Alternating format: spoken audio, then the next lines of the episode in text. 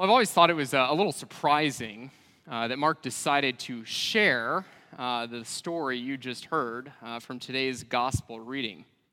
See, it's a story about Jesus' homecoming, but it's not the kind of homecoming uh, that we've probably come to expect.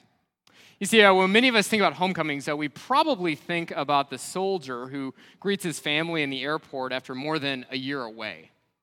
Uh, or we probably think about uh, the college student who returns home after a semester abroad, or, or probably, and perhaps most fittingly in the context of uh, today's reading, uh, we picture the entrepreneur uh, or the athlete who's had great success and finally returns to his hometown, the place where he or she has grown up.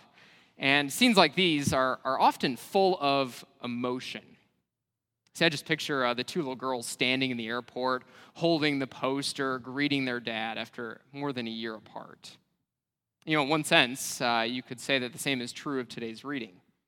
See, if we were to make a, movie out of today's reading, uh, it would be full of all sorts of emotion as Jesus returns to his hometown, a place called Nazareth, as an accomplished and successful teacher of God's word, as he stands up in the synagogue, uh, something that Luke tells us uh, in his gospel, unrolls the scroll of Isaiah and reads it, interprets it for his family and for his friends to hear. I mean, it'd be full of all sorts of emotion. But the place that emotion lands isn't a heartwarming reunion.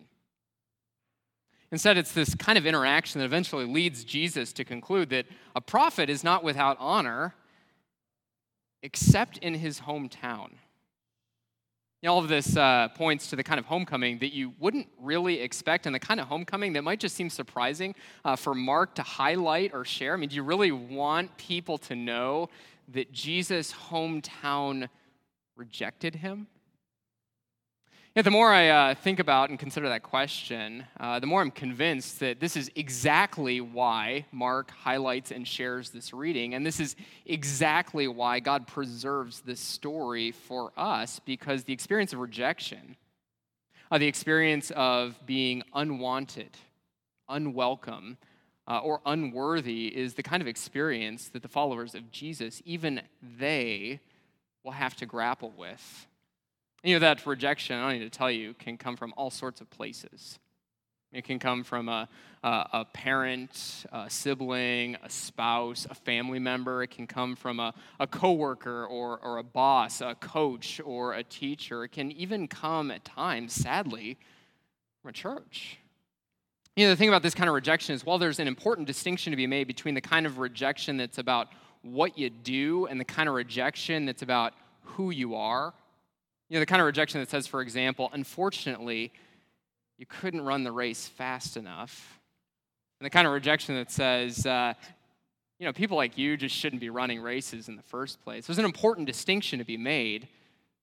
Uh, but despite that distinction, these kinds of things, these kinds of rejections, have the power to impact our lives and even our lives of faith you know, causing us uh, to doubt ourselves, to question ourselves, to think less of ourselves, uh, making us uh, to do some very unhealthy or sinful things, or, or, leading us to stop doing the kind of things that God would call us to do.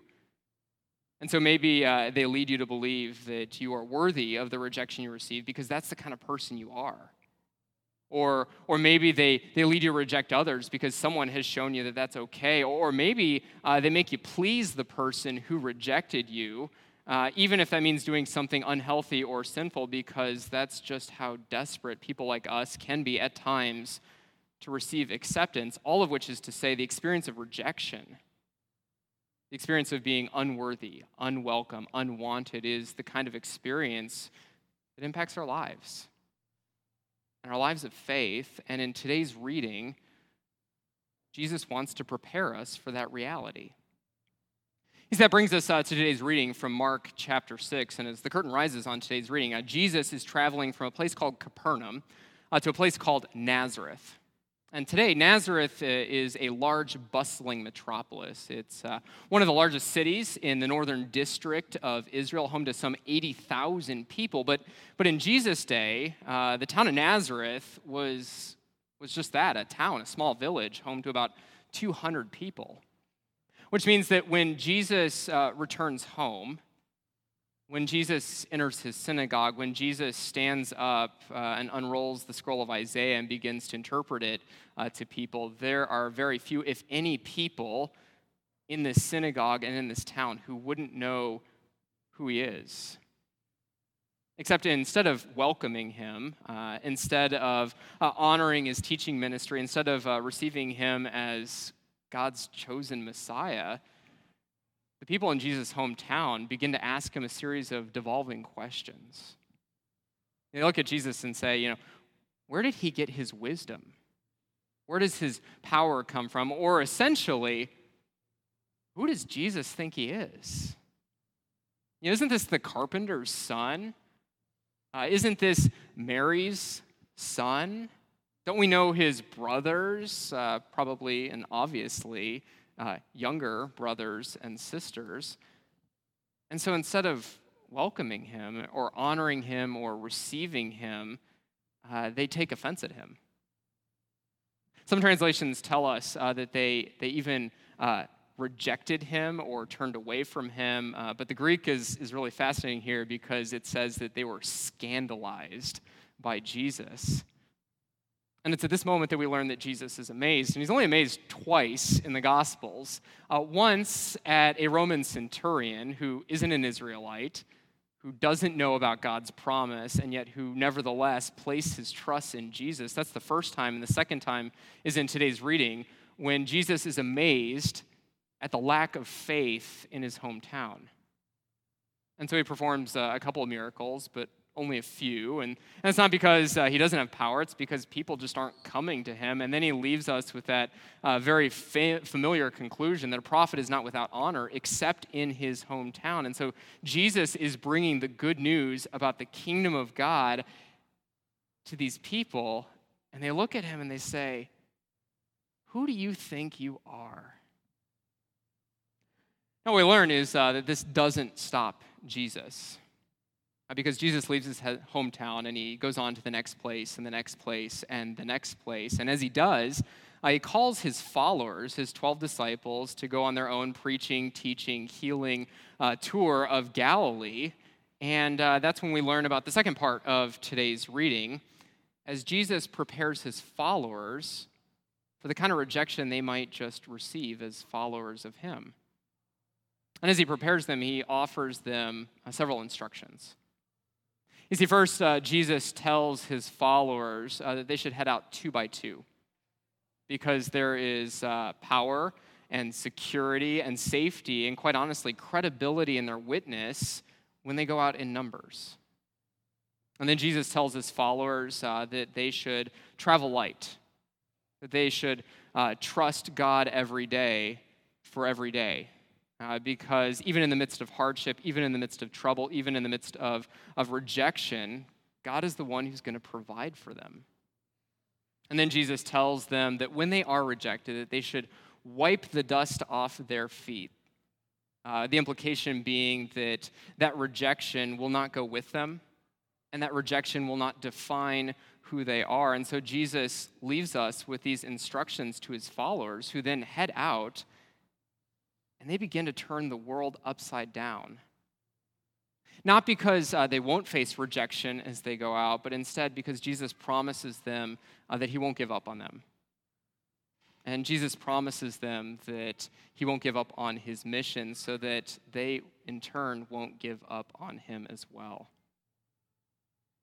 You see, overcoming rejection uh, isn't easy. It isn't easy uh, for Jesus. That's what we see in today's reading, and that's what we see as Jesus journeys to the cross. And yet, because Jesus knows who he is and who sent him, uh, he goes on and he carries out God's mission uh, to redeem and restore a broken, hurting, sinful world, even when it costs him everything.